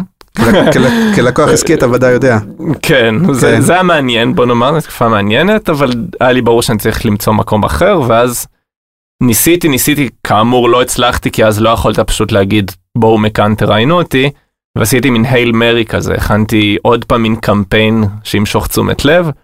הקמפיין היה, אפרופו מה שסיפרתי, הקמפיין היה לפתוח חשבון פייסבוק לאימא שלי, ולשלוח הודעות לכל המנהלי קריאיטיב בארץ שלא יעסיקו אותי, כי היא רוצה שאני אחזור להייטק. וואלה, כי, כי באמת זה מה שהיה אמור לקרות. כאילו כן. אמרתי אני אנסה פעם אחרונה, אם זה לא עובד אני אחזור להייטק. אוקיי. וזה הגיע לכמה אנשים, היו כמה שהתעניינו. בסוף תפס את אה, טימור גורדון, אתה מכיר את טימור? בטח. אז טימור היה בארק אינטראקטיב, זה היה נכון. בזמנו הזרוע הדיגיטלית של פובליסי, של גלר, סליחה, של גלר כן. נסיס. אמ, וטימור אה, הביא אותי דרך עוד כמה אנשים שהיו שם, הביא אותי לארק אינטראקטיב, שזה בעצם היה המשרד הראשון שבאמת עשיתי בו קריאייטיב, סליחה לליד שהם אחלה משרד כן. היום, אבל התפקיד שלי אז היה פחות משמעותי. בארק באמת התחלתי לעשות קריאיטיב וזה היה בדיגיטל. אז משם כבר נורא התגלגלתי. וזה היה ממש מנותק מהמשרד, מגלר? כאילו הייתם ממש עצמאים? כן, עצמאים לחלוטין. היה שם תקופה מדהימה, שם, היו שם אחלה אנשים, היום המשרד לא קיים כמובן. כן. וזהו, אחרי שנה ומשהו שם התגלגלתי למכאן, כאילו רפואה, היה נורא קל בזמנו, עשיתי קמפיין אחד טוב, רפואה ראה אותו בקקטוס, כתב לי ועברתי למכאן. עם הניצוץ בעיניים שכאילו אני עובר עכשיו לאיזה ממלכה קסומה. כן. כן, זה היה נכון בהתחלה. ואז אתה בא עוד פעם למקן דיגיטל, אבל כן. כי נגיד בארק, זה כן הייתה התקופה שעדיין בהרבה משרדים הדיגיטל היה כאילו סוג ב'. בוא נגיד אם. ה-BTL זה הזה, אז, הדיגיטל הוא קצת מעל אולי, אבל עדיין זה הסוג ב'. לגמרי. כי המגניבים עושים טלוויזיה. נכון, לא לגמרי, זה נגמרת המצגת, אומרים תודה ללקוח, אומרים רגע, רגע, רגע, רגע, כן. יש גם את הדיגיטל שנייה, תשבו שנייה, נמשיך במצגת. נכון. כן. אז, אז אה, ויתרת על זה, או שכשהגעת למקן, כי במקן כן נתנו יותר חשיבות כבר לדיגיטל. נכון, למרות שגם במקן, במיוחד בתקופה שהיה אמרת חלוקה, מקן. כן. אה, במיוחד בתקופה שהיה חלוקה של אופליין ואונליין, כן. אז עדיין זה היה קצת כאילו בסוף של המצגת כזה, אה, כן. פחות integrated ממה שזה היום. אבל מתי היה השלב שבו אמרת, אוקיי, אני קופירייטר דיגיטל, ואני לא קופירייטר דיגיטל בדרך לעשות את הקמפיין טלוויזיה. זה, זה די קרה, כאילו ב- כשהייתי בהר, כשעברתי למקן, כבר די הבנתי את זה, כאילו לא היה לי, בהתחלה אולי קצת רציתי כן לעשות טלוויזיה, אבל אה, זה אף פעם לא ממש היה חסר לי. אוקיי, ואז אתה אומר שהגעת למקן בתקופת הזוהר, כן, הרבה תחרויות, הרבה פרסים, כן, כן. אה, פתאום הבנת אולי מה המשמעות של זה. כן, זה, זה, זה, זה נורא, אתה יודע, בשבילי זה היה אנשים שהם כמעט לא מושגים, כן, בזמנו, שוב, היה מאוד קשה להגיע ל- ל- כן, לתפקידים. האלה. כן, כן, ואפילו בדרגים יותר נמוכים, אני זוכר שהיה איזה, אתה יודע, עושים אה, ישיבת קריאייטיב ואומרים, יש בריף כאילו לכל המשרד, ועוד יומיים נפגשים להציג רעיונות. אחרי שישבתי בהצגת רעיונות ואנשים עלו להציג, זה היה כזה בקולנוע, אנשים עלו להציג, ואחד אחרי השני אמרתי, וואו, כאילו הם גם גאונים, הם גם עם נוכחות מרשימה, כאילו מאיפה אני, איפה הם, כאילו, שם כל מיני מנקסים ויואב אבל, כן, ואתה יודע, אנשים שמוכרים עכשיו, כאילו, כן, זה היה וואו. בסוף הבנתי שכאילו זה, זה בשר, כאילו זה, זה סיים סיים, אתה יודע, כן, אז אתה הולך ואתה. עושה איתם פינג פונג ואתה מבין שהם, אה, כן. למרות שהשמות שהזכרת הם כולם עילויים, באמת, לגמרי, זה, לגמרי. אבל אתה מבין שכאילו לפעמים יש לך פחד שאתה אומר, טוב, אם נשב איתם, הם אולי זורקים כן, אתה מפחד בכלל ואני לשבת. כאילו זה. כן, אה, ואתה מבין שזה כמוני כמוך. אה, כן. כמוני, לא כמוך. כן, לא, אצלי, אצלי, אצלי תמיד אני זוכר שתמיד שהיינו עושים פינג פונג והייתי פה ושם מביא רעיון טוב, תמיד לך מבט כזה מופתע של, אני לא מאמין שמאירן הביא רעיון טוב. יצא, כן, יצא אחד במקרה. כן. כן, בוא, אני לא מאמין שהוא אמר את זה. כן, זה ככה. כי גם אז היינו ילד חורג, הדיגיטל עדיין היה ילד חורג, כאילו גם אם תפסו מאיתנו אנשי קריאיטיב טובים, זה לא בדיוק שהיו עושים איתנו סיורי מוחות עכשיו על הטלוויזיה החדש של יס. כן. אבל כן היית גם במה שנקרא באיחוד ובאינטגרציה וכל הדבר הזה, נכון? שעוד פעם, אנחנו מכירים את זה מכן, אבל זה היה כן, במשרדים לקראת אחרים גם, הסוף, כן. שבו אמרו, רגע, בוא נאחד את כולם ביחד, נכון. האופליין צריכים לעשות דיגיטל, הדיגיטל צריך לדעת לעשות אופליין. נכון, זה לא עובד. לא עובד לדעתך? לא. אני לא חושב שיש מספיק אנשים שפשוט יודעים לעשות את זה, או שרוצים לעשות את זה. בוא, רוב האנשי קריאיטיב בארץ, כן, לא לכלך או משהו, הם לא רוצים את הכאב ראש הזה של לעשות משהו מ- מלמעלה עד למטה. הם רוצים את הקרם של השמנת, תן לי לעשות את התסריט המגניב. ויאללה ביי, כאילו, ואני מבין אותם, זה לגיטימי, בשביל זה אנשים נכנסים לתחום. כן, הבעיה שגם כאילו. להעביר את ה... מה שנקרא העבודה השחורה, או איך שתקרא לזה, את העבודה הזה להעביר למישהו אחר, זה גם לא הכי יעיל. נכון, גם כי הרבה פעמים הם לא מדברים אחד עם השני, אז זה קצת נכון, יותר תר- נכון. תרגום כזה, לא משהו. אה, אז מה, אז מה הפתרון, כן? שיהיו אנשים שיודעים לעשות את כל התהליך, ושרוצים לעשות את כל התהליך. שרוצים לעשות את כל התהליך. אפרופו עצמאים שאומרים אין בעיה, תשלם, כי... תקשיב, זה אפרופו מה אתה מרוויח ששאלת, מזה כסף, אתה עושה את כל התהליך, אפרופו מה. ששאלת, אני מאמין כן. שהסיבה שמביאים אותי לפרילנס, מעבר לסבבה יכולות אתה לא עושה קריאיטיביות פרצופים כאלה או שנותנים לך אחרת, לעשות את זה. זה לא רק שאני לא עושה פרצופים, אני עושה להם את זה גם בלי שיבקשו, אני מביא להם פתרון שהם לא צריכים אחרי זה ללכת ולהשלים אותו מכל מיני כיוונים. כן. זה... אין לך הרבה אנשים שעושים את זה, אבל אני לא אומר את זה באיזה התנסות או משהו, אלא כאילו, זה אפילו לא צריך להיות ברמה גבוהה, כאילו, פשוט אין הרבה אנשים ש... כי זה סוג של common sense הרבה פעמים, זה לא זה באמת common עכשיו sense, איזה... ואנשים לא, לא בא להם לעשות את הכל, ו- והם, גם... אבל באמת זה טכניקה, כי הוא, להבדיל משלב הרעיון, שהוא באמת יכול לקחת מהר, יכול לקחת, לא יודע מה, שבוע, יכול לקחת שעות וכולי, הד- הדבר הזה הוא קצת טכניקה, פשוט, הרבה פעמים פשוט כן. משתפרים בו ועושים אותו נכון, יחסית מהר, הרבה כאילו. פעמים כן. כי, כי הוא די הגיוני, גם שם דרך אגב אפשר לפעמים להביא יציאות, כן? להביא יציאה כן. ברימרקטינג, להביא יציאה ב... באמת לא משנה, שזה לא, כן. סרטון פייסבוק לא יהיה אחד לאחד, נעשה לו התחלה אחרת, נעשה לו קטע, גם שם אפשר להביא נכון. הברקות, אבל כן, ברגע שאתה מבין מה כל מדיה נותנת ומה אפשר לשחק איתה, זה די פשוט, כן. אמ, ובצד אה, לקוחות אתה כל התופעה הזאת היום של לקוחות אה, מכניסים הביתה ממש את הקריאיטיב. אמ, זה גם משהו שדיבר אליך? אליי לא, אני חושב שזה צעד נכון. כן. אליי זה בטח לא מדבר, כי כאמור, אני לא רוצה לעשות משהו אחד, אני רוצה כאילו, בגלל זה אני כאילו עצמאי, אני רוצה לעשות כמה שיותר דברים. אבל אני חושב שזה צעד נכון, אם אתה מכניס את האנשים הנכונים, אתה יודע, הם חיים את המוצר. החלק הכי ארוך ברוב הפרויקטים שאני עושה זה ללמוד את הלקוח. כאילו, אז כן, ות- ותגיד, ואתה גם אחד שידוע, יש יש לך עמוד פייסבוק נכון, כושל, נכון, shout out, השבוע עבר 2,000 איש. שנקרא דברים לא שהייתי שראיתי, בכאן, אפס קידום, אפס אינטרסים, ועדיין... אה, כל הטראפיק אני. מביא לך מהקריאיטיב מה- first. כן. דברים שראיתי בכאן, שדווקא נכון. זה התחיל דרך אגב כעמוד של, אה, העבודות, בוא נגיד שלא של הגרנד, נכון, אלא לשים את נכון. הפוקוס לפעמים על העבודות הכי מגניבות שהם פיינליסטים. ועדיין, ועדיין, כן. אה, מאז ומתמיד העמוד נולד כשהייתי בכאן. השבוע אמרתי משהו שנשמע לי הכי מתנשא בעולם. כן. דיברתי עם כמה אנשים, זה כאילו זה היה חלק מההרצאה, ואמרתי להם ממש בתחילת ההרצאה, אמרתי, בפעם הראשונה שהייתי בכאן, וכאילו הרגשתי ששרפתי את עצמי. כן, כאילו. זה הייתי פעמיים, כן, שרפתי כן. את עצמי במקום. אז בפעם הראשונה שהייתי בכאן, אתה יודע, מסיבות, הרצאות וזה, אני כאילו נכנסתי לפלה, אמרתי, הולי שיט, אף אחד לא אמר לי שיש פה את זה, כי פשוט היה שם את כל הפיינליסטים פרוסים בפניך, אלפים של פיינליסטים, כן. ופשוט לא יצאתי משם, באתי כל יום מעל הבוקר באיזה 12 עד איזה 7 בערב, הייתי פשוט עובר רק על הפיינליסטים מאות כל יום. פשוט די הדהים אותי, כאילו עפתי על זה, ו- ואז גיליתי שכאילו זהב, grand, זה בסדר, וגם את רובם אנחנו מכירים. אבל יש אוצרות. אוצרות, ברונזה ושורטליסטים, שם האוצרות, אז משם זה התחיל. וכל שנה אני עובר על הכל, זהו, כי יש תופעה מדהימה שכאילו הרבה מאיתנו אומרים בואנה הייתי עושה הכל כדי לנסוע לכאן, לראות את העבודות וכולי, אבל זה מונח לכולנו נכון, בחינם אפילו נכון. בחודש הראשון או כמה זמן, שזה, אין זמן. ורובנו לא עושים את זה. זמן, שמע, זה המון המון המון זמן. אני, אני עושה את זה כל שנה, זה, אתה יודע, אתה חייב לרוץ על הכל, אתה רואה חלקים, אתה רואה אולי 30 אחוז מכל סרטון, רק לראות שאתה מבין, ואם זה לא מגניב אתה מפסיק, כן. וזה עדיין לוקח שבועות ומעלה. אני יכול לתת לך פה מיני סקופ, שאני רציתי להביא את uh, כאן לישראל. רציתי, אמרתי כאילו החלק המעניין לראות את העבודות, אני לא צריך את המסיבות הזה, בוא נפתח בהאנגר בתל אביב נגיד. אפשר להדפיס את זה. נדפיס את העבודות ונעשה למשרדי פרסום ווטאבר 50-60 שקל כניסה. בואו תשלחו את העובדים שלכם כרטיס פתוח לכל השבוע מתי שהם רוצים שיבואו שיראו כן. עם אה, מקום שמקרינים בו את הסרטים. אה, ודיברתי עם אנשים בפסטיבל כאן עם כאילו עם האחראים שם עם איזה בחור צרפתי והוא אמר לי יש לך אישור. אני כאילו שולח לך את החומרים. כן. ניסיתי להרים את זה פה. שת"פים כאלה ואחרים וזה בוא נאמר לא היה אינטרסים להרים את זה פה פשוט כאילו האינטרס שלי היה פשוט שיהיה משהו טוב לאנשי קריאייטי אבל לא היה לזה אינטרס כלכלי אז זה לא קרה. אוקיי, אז אולי עכשיו אה, מישהו מי ששומע שרוצה אותנו, מוזמן להרים אני. אשמח. זה מיזם. חדש שלי ושל שוויגר. אנחנו ש- היית שותפים בו. בחדר כן היית בחדר. אנחנו שותפים. בו.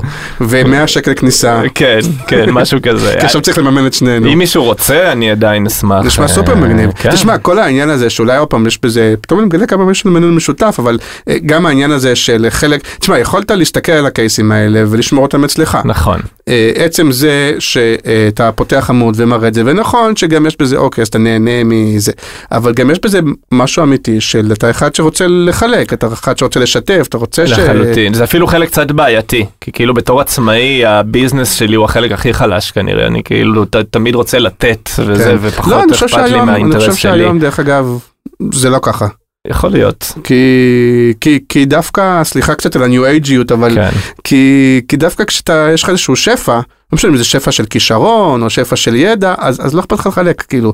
ואם יש לך משהו אחד שאתה שומר אצלך, כי זה שאף אחד כן. לא ידע, נכון. לא יודע, שפע, כאילו. נכון, אני, אני, אני בעד, ואתה יודע, שוב, תמיד כשקידמתי, לא קידמתי, כשכאילו דיברתי עם אנשים, פרסמתי את העמוד, אמרתי לאנשים להצטרף, זה תמיד היה בקבוצות של קריאייטיב, אני לא רוצה שיהיו לי 80 אלף אוהדים, כן. אני רוצה שיהיו לי כמה שיותר אנשים שקשורים לפרסום.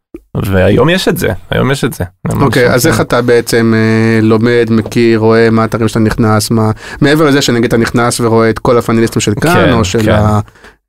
אז, אה, one אז, show או אז. מדובר ב-OCD, זה כן. כאילו זה המצרך הקריטי, OCD, ואני פשוט צורך תוכן ברמה שאני עובר על הכל ולא מרשה לעצמי לפספס, משתמש המון ב-Save for Later, כן, המון, ואני עובד עם אפליקציות, נגיד אפליקציה שנקראת פידלי, אתה מכיר? של אה, RSSים? סוג של, כן, אני מסדר לך, אתה פשוט אומר לה, מוסיף את אדוויק לצורך העניין, והוא שם לך שם, כמו, כמו בפיד של פייסבוק, כן. הוא שם לך את כל הכתבות שעלו באדוויק. ואז אני נכנס פעם בשבוע או פעם ביומיים או כמה שיש לי זמן. אתה משלם? כי עכשיו רובם לוקחות כסף. כן, לא, לא, לא, לא משלם על זה. אה, עובר על כולם. למרות שחיפשת בזמנו שותף, נכון? שניכנס ביחד כאילו לשלם את ה... כי זה גם לא זול דרך אגב זה עכשיו. לא זול, כן, זה נכון, לא, זה לא כמו ה micro payment שאתה אומר יאללה בוא נשלם 20 שקל בחודש כן. ויהיה פתוח הם לוקחים נכון. אתה יודע 100 דולר לחודש כאלה כן, לא, כל אין- אחד מהם. אין צורך, הכלים הכלים החינמים לפחות פה הם מספיקים. זהו, כן. אני עובד- מסמן, מסנן החוצה את מה אז שלא חוץ רואה. מ Adweek מה אתה יש איזה ככה אדוויק, קצת קריאיטיביטי. היום אני יותר בעולמות של המיתוג, אז המון בלוגים של מיתוג, חברות מיתוג שמעלות עבודות שלהם. אני הרבה עוקב אחרי אנשים, כאילו, אתה יודע, כל הזוהר אוריאנים וכאלה, יש כל מיני שמות, אבל המון בקבוצות, ו- והיום המון גם בקבוצות פייסבוק שנהיו מאוד חזקות. אתה יודע, קבוצות מהתחום. אני, אני משתמש ב, ב, ב... אתה יודע, זה, לא יודע איך זה נקרא, אה, תור, לא תורת המספרים, כאילו, משחק המספרים, אתה יודע, אני עוקב אחרי כמה שיותר. מספרים הגדולים ואז אתה כן, אומר בדיוק, גם אם אני מפספס משהו בחלק מהמקומות, אני מוצא אותו במקום אחר, כאילו. יפה שזה אבל אתה אומר זה לא רק עבודה אלא באמת משהו שאתה נהנה ממנו כי זה לא רק כמו שאתה אומר לגמרי. חשוב לי לא, אני מבין לגמרי. שזה חשוב זה לגמרי, אני נהנה ממנו, אבל זה אלמנט קריטי בעבודה בעיניי. כאילו, ב- לבלוט מעל כולם זה אלמנט קריטי. למרות שהיום אה, שוב מה שהיה פעם קודש במשרדי הפרסום ואפילו כבר אפילו לא יודע אולי בגלל שכבר אה, אתה יודע שהפרסום היום לא רק נחת משרדי הפרסום אבל כל העניין הזה שזה יהיה מקורי ולא יעתיקו אז היום הרבה יותר גמוש הנושא הזה. משרדי הפרסום לא מעתיקים אבל שוב אני אומר הפרסום היום שנעשה גם על ידי חברות סושיאל ויח"צ וקדם אתה וכל רואה- אתה הדברים רואה מה האלה עובד בחו"ל ואתה עושה אותו בארץ. ושם פחות אכפת להם אה, אם אה, נכון. ראינו משהו מגניב בחו"ל בוא נעשה את זה פחות או יותר פה אומר לך את האמת, לא מפריע לך. יותר מזה. אני חושב שזה כאילו, אם זה נכון, ואם אתה יודע, אם זה לא נעשה בו, כאילו... אונס ברוטלי. כן, אם זה לא אה, יותר מדי גניבה, כאילו זה לא אחד כן. לאחד לעשות את זה, אני חושב שזה נכון. אם אתה רואה משהו שעובד, אתה יכול לשכפל אותו כאילו עם איזשהו טוויסט, שכן יהיה איזשהו טוויסט, והוא מביא את המספרים, זה מה שמשנה, אתה יודע. בסופו של דבר לא יבוא לך, לא הבן אדם בבית, ובטח לא הלקוח שעכשיו עשה את הרווח, לא יבוא ויגיד, שמע, אה, הקופי שלי אמר שהוא ראה את זה אצל... אף אחד לא מכיר. למרות שקשה להסביר למה, אבל בסופו של דבר הדברים אולי יותר מובהקים שניסו לחכות, לא באמת מצליחים, ודווקא, לפחות בארץ, ודווקא הדברים המקוריים יותר מצליחים. מה כמו מה? תן, אתה תמיד אוהב לשאול, תן דוגמה מהזמן האחרון. יש דוג... לא בזמן האחרון של דוגמה כאילו של טיחו, אתה לא מבין ממתי, אבל אוקיי. נגיד היה את הזמן עם הבדלת עם הוואטסאפ, נכון. כמה ניסו לחקות את זה, עכשיו זו הצלחה מטורפת בחו"ל, כן. וכמה ניסו בארץ לעשות את הוואטסאפ הזה, כן. וכולם נכשלו כישלון טוטאלי למרות שזה היה בחן והכל בסדר ואמרו יאללה בוא ניקח מילה כזאת כן. ולא עבד. תשמע, בדברים ויראליים, המון צריך להתחבר כדי שזה יצליח. אתה כן. יכול לעשות שני דברים ויראליים כמעט זהים, ואחד יעוף ואחד ייכשל. כן. אבל אם אתה משכפל טכניקה יותר, צורה להציג סרט, לא יודע, whatever, איזה כן, טכ- לא, טרנד, זה טכניקה ברור. עובד. כן, אבל אם אתה מנסה לעשות משהו ויראלי כמו בחו"ל, כן, הרבה פעמים זה לא יתחבר. טוב ולאן הולכים מה שוואגר יעשה כשהוא יהיה גדול? יש איזה אז אז זה ההזדמנות, זה הסקופ, זה דה שווייגר, זה, זה, זה, כן זה כאילו כרגע הכיוון. שמע, בכלליות באמת תמיד יש את הדאגה כשנכנס לפרסום. אפילו לפני שהתחלתי לעבוד בפרסום רק רציתי, אתה תמיד אומר מה אני אעשה בגיל 40 ו-50, 40 ונראה כמו איזה סבא בזמנו, היום אני כאילו עוד כמה 40? שנים. לא, אני 35, אבל כן. כאילו כבר זה לא רחוק. אז תמיד יש את המחשבה מה ב-40 ו-50, והיום אני מבין שהחיים מגלגלים אותך, כאילו אתה, או לפחות אצלי כאילו החיים מגלגלים אותי ואני אתפתח למשהו אחר, עוד עשר שנים אין לי שום מושג, אני יודע... אז אין לך איזה עניין שאני רוצה שיהיה לי משרד, עשרה אנשים, לא, אה, ארבעה לא, לקוחות, מגלגל לא. ככה וככה כסף. לא, אני גם לא שולל את זה. אני, לא, אבל זה לא, אין לך תוכנית כזאת, לא, תוכנית אני חומש. כרגע מתגלגל לשלב הבא שלי, כן, שזה לעשות מיתוג ואסטרטגיה ו- ו- ושכל, כאילו, ו- ולעשות לאנשים סדר בדברים, זה, זה צריך את זה יותר ממה שחושבים. אני מתגלגל לזה, עשיתי את זה כפרילנס, אני עכשיו עושה את זה בצורה טיפה יותר רשמית, כמו שאמרתי, אני כאילו אפתח איזשהו מותג שזה לא בן אדם, אלא עם איזשהו אתר, ו- ואני יותר אקח לקוחות שלי ולא אצטרף למעצבים אחרים, לאט לאט אני אבנה את זה. אמ, ואז לאן זה יתגלגל אני לא יודע אם, אם יהיה לי מספיק עבודה לכמה אנשים אני אשמח שיהיו איתי עוד אבל, זה, אנשים אבל אתה אומר זה הדבר היום שנותן לך את הכי הרבה סיפוק, או שאתה אומר בגלל שאין. הרבה הזדמנויות לעשות את הדברים לא שעשיתי לא לא אז? זה לגמרי לא זה איזושהי רלוונטי. התפתחות, התבגרות. להיות קריאיטיב מגניב לגמרי שלא יובן אחרת מכל כן. הרעיון הזה קריאיטיב זה עדיין סופר מגניב אבל כן. כרגע יותר מדליק אותי מיתוג יותר מדליק אותי משהו. היום נפגשתי עם במקרה נפגשתי עם אה, מעיין פרוינד הוא כן. אמר לי משפט שהדהד לי. שהוא גם התארח דרך אגב באחד הפרקים, נכון, אותו, כן, נכון. באתי לו בעבר בעבר בעבר, כן כן. הוא התארח. כן, אחד הפרקים החזקים. כן. והוא בכלל מודל כי הוא באמת הצליח, נכון. יצא, עשה עסק מטורף. נכון, אז הוא אמר לי היום משפט שאני מאוד מזדהה איתו. הוא אמר, לא בא לי לעשות דברים שזורקים לפח. כאילו דברים שאחרי שלושה שבועות יורדים מהאוויר, מדהימים ככל שיהיו, לא כן. בא לי. בא לי לעשות משהו שעכשיו זה מחזיק, זה העסק, ו... שזה מיתוג, כאילו. כן, ו-. ומראה, אתה יודע, guide, the, the, light- the guiding light, כאילו, שמוביל את העסקים קדימה, זה מה שבא לעשות היום, לראות שיש לי טביעת יד בזה, כאילו. יפה, אז שיהיה בהצלחה. תודה רבה, תודה רבה, מוזמנים לפנות אליי במייל, סתם. אה, לא, בכיף, מוזמנים, אני חושב שכל מי שמכיר אה, ועבד איתך אז כולם מאוד אה, מעריכים ואני חושב שאתה תראה גם בתגובות וזה כיף להתפתח ולהשתדרג וזה וגם פה יש לקח בחשבון שגם לפעמים יש טעויות או נופלים או לא הולך, נכון, נכון. טפו טפו הולך לך זה אבל גם כן. חלק מהמסע. זה בטוח, בטוח, חייבים כמה כאפות. יפה. אז תודה רבה טל שוויגר. תודה, מירן, היה לי אה, אני אמרתי את זה פעם ולא קיימתי, אני מקווה שהפעם אני אקיים, שאני אסחט ממך כמה אתרים וכאלה שאתה נכנס אליהם ואני אשים אוקיי. את זה בתוך האתר. והפעם אני באמת אעשה את זה, אוקיי. אה, ואם לא אז אתה תעמוד לי על הראש, תכתבו לי שזה, שאני לא עושה את זה, אה, ויאללה תודה רבה, היה מגניב. תודה, תודה. אפילו קצר. כן. כמה, ירדנו כזה פחות. משעה? תכף נראה, בוא נגיד bye bye ואז נראה כמה זמן. נקווה, סבבה. יאללה ביי. תודה, ביי.